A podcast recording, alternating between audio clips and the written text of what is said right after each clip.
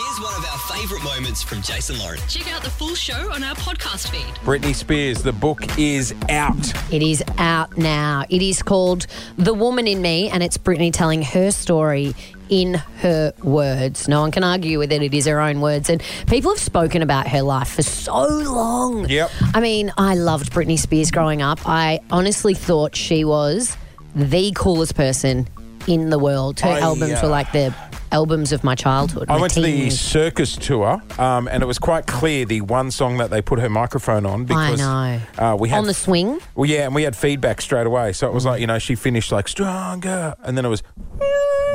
And it was like, okay, see the song before this one was I went live. to that same show in Melbourne, and I was Oh. in one of the booths. Did you? They were sort of in the round that concert, and they had booths down the front. I was a few rows back and from the I, booth. um, Oh. I was sitting in a booth, and next to me were her two children, the two little boys, and they were they were really young at the time. With these two big security guards, they kind of ran in just as the show started, and straight away, everyone was kids. and she was like gyrating on the stage, and I was like, "Oh no, kids don't want to see their mum doing that. The Kids this." have been through enough. Let's They not make them sit the, through the concert They're as big well. kids now too. Anyway, so the book is out. It's called The Woman in, Woman in Me, and it's become the highest-selling celebrity memoir of all time. And it's Right. only the first day it's been on sale. So she obviously um, there's also an audio book which she does the introduction, Yep. and then she's got Michelle Williams who narrates the book The for actress. her. The actress, Right, Michelle okay. Williams. So obviously it talks a lot about her early days in the Mickey Mouse Club when she met Justin Timberlake. Um, we've heard a lot already about about some of the stories between the two of them that she goes on to tell about how obsessed she was. Yeah. Remember she was questioned a lot when she was a teenager about losing her virginity, all this stuff that teenagers shouldn't have to deal with. Um, but she she sort of spills the tea on all of that early on in the book.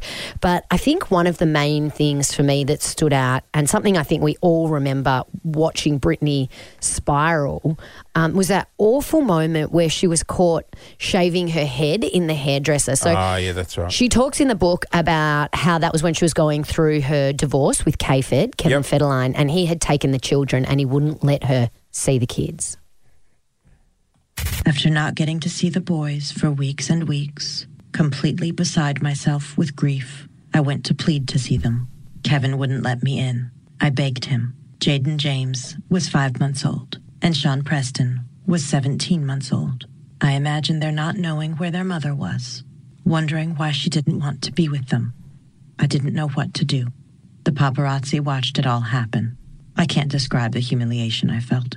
I was out being chased, like always, by these men waiting for me to do something they could photograph. And so that night, I gave them some material. I went into a hair salon and I took the clippers and I shaved off all my hair. But nobody seemed to understand that I was simply out of my mind with grief.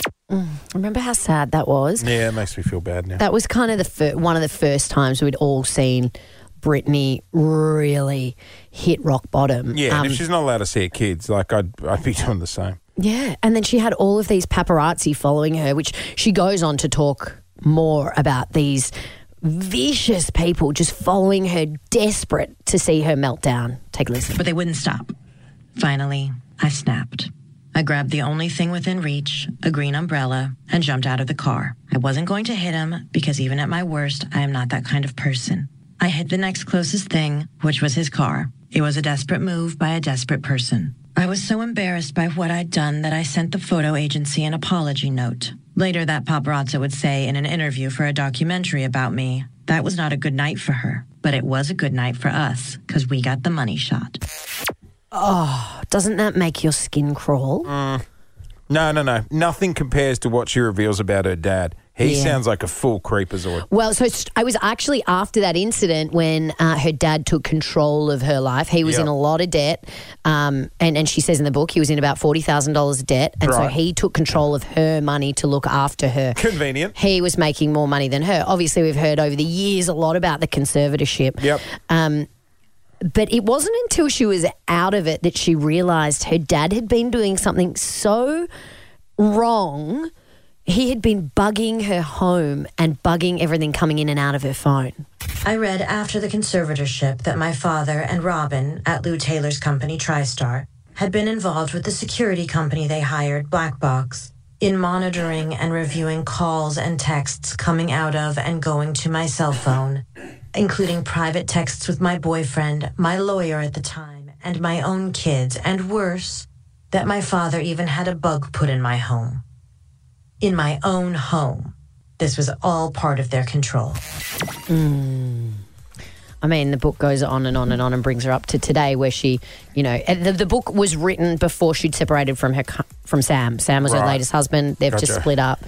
You know, it's such a sad story, the Britney Spears story. From her early days, her life was just controlled. She talks about her dad counting her calories, every single He thing sounds that like went. a piece of work, mate. Oh, shocking! He sounds like an In fact, the whole family do, and she's got nothing to do with any of them anymore. It's Good. such a shocking story. Um, Someone's got to step in though and get her off social because, like, Mm. you know, every day she seems like she's either high or having a meltdown, doing some sort of erotic dance online, and all I can think is, oh god, the kids are going to be going to school, their friends are going to be seeing this. Yeah, she's prolific on social media these days, but this is her putting her story out in her words. All the videos of her dancing on social media are like they're out there, but yeah, she's already got a Christmas tree up as well in the background of those videos. Have you I'm noticed? sorry. I'm sorry. that's sorry. the one thing that's out got of me all shook. the videos, out of all the videos, we we're looking at them online, right? She's having a full meltdown. She looks high as a kite. She's dancing. dancing. in like what looks like just a napkin. And Lauren goes, "Did you see that? The Christmas tree's up in the background. She's already got a That'll- Christmas tree That'll up. do me. That's wild. She needs help. Thanks for listening to the Jason Lauren podcast. For more great content, check them out on socials at Jason Lauren.